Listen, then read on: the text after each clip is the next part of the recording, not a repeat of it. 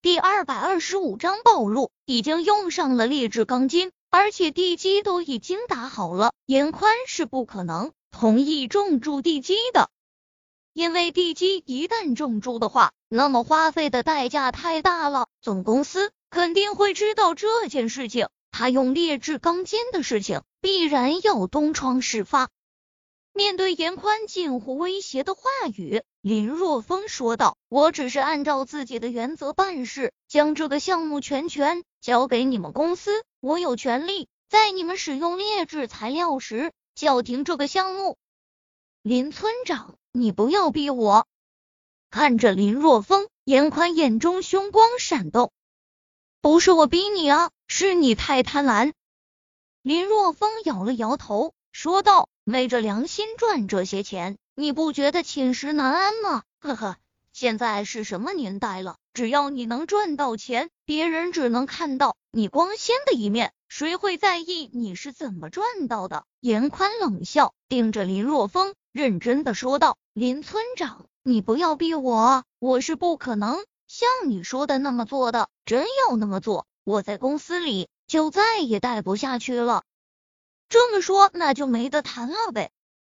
林若风拍拍屁股站了起来，说道：“既然你不愿意那么做，那么我只能给你们公司打电话了。”等一下，严宽突然出现在门前，双手拦着门，看着林若风说道：“林村长，做人留一线，日后好相见。你就真的这样赶尽杀绝吗？我没有任何赶尽杀绝的意思。”林若风说道：“我只想我们小林村的卫生院按照设计图纸上的来，是因为你的贪婪才造成这样的局面。我不想多说，你让开吧。”林若风伸手直接将严宽推开，严宽顺势向着后面倒去，一边倒一边喊道：“哎呦，打人了！小林村村长打人了！”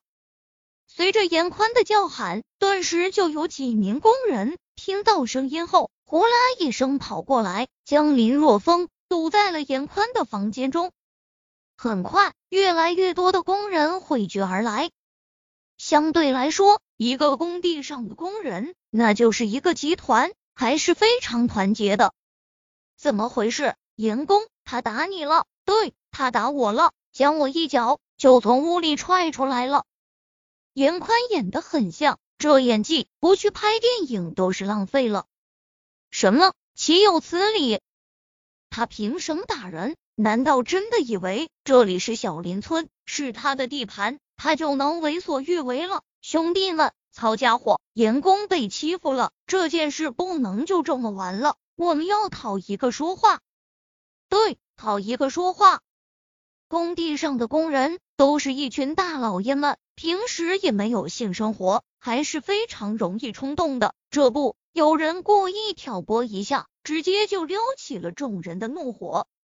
面对众多工人的讨伐，林若风陡然一声大喝：“都给我住口！难道你们想被人当枪使？”林若风的声音非常大，直接盖过了众工人的声讨。果然，林若风的大喝声起到了一定的作用。场面一时间有些安静。趁此机会，林若风赶忙说道：“难道你们不想知道我为何和严宽起了冲突吗？我和他起了冲突，那是因为他用了劣质钢筋。劣质钢筋，我们现在用的这种钢筋是劣质的。”果然，林若风话落，众工人开始议论纷纷起来。严宽的面色顿时变了。他的依仗就是工人们和他是站在一条战线上的，要是工人也不相信他，那么他就完蛋了。大家不要相信他的胡说八道，我们的钢筋怎么可能有问题？没有任何问题！严宽嘶声力竭的大喝道。不过他的嘶声力竭，怎么看都有一种此地无银三百两的感觉。呵呵，没有任何问题。这话说出来，你自己相信吗？林若风冷哼，扬声说道：“诸位兄弟，一个人从两米不到的地方摔下来，竟然能将钢筋给压弯了，你们不觉得这种钢筋有问题吗？”林若风话落，众人面色顿时为之一变。今天下午，雷武大腿部被钢筋穿体，当时众人只顾着救他了。现在仔细想来，当初洞穿了他的那根钢筋，的确是弯曲了。常年在工地上打工，对于钢筋的硬度，这些工人都清楚。别说两米高了，就算两百米高处坠落，也很难将钢筋压弯啊！而且国内被钢筋洞穿的例子很多。还从来没听过能将钢筋压弯的。是非公道自在人心。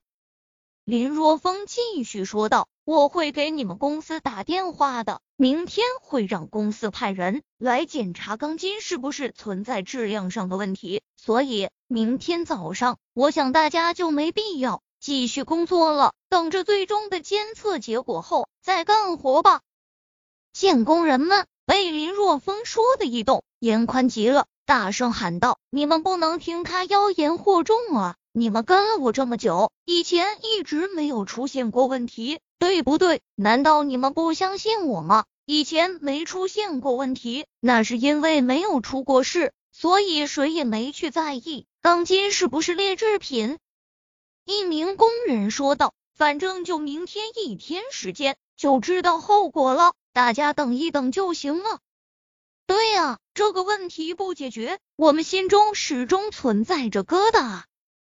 见众工人不相信自己的话，严宽咬牙说道：“好，那就等明天总公司来人检查就是了。我严宽身正不怕影子斜，身正不怕影子斜。”闻言，林若风嘴角掀起一抹弧度。刚才和自己单独在房间里，你可不是这么说的。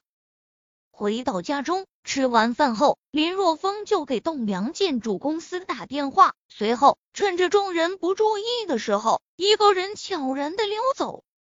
现在所有工人都对严宽产生了怀疑，等到明天总公司的人前来，必然暴露。所以林若风所料不差的话，今晚上严宽十有八九要逃之夭夭。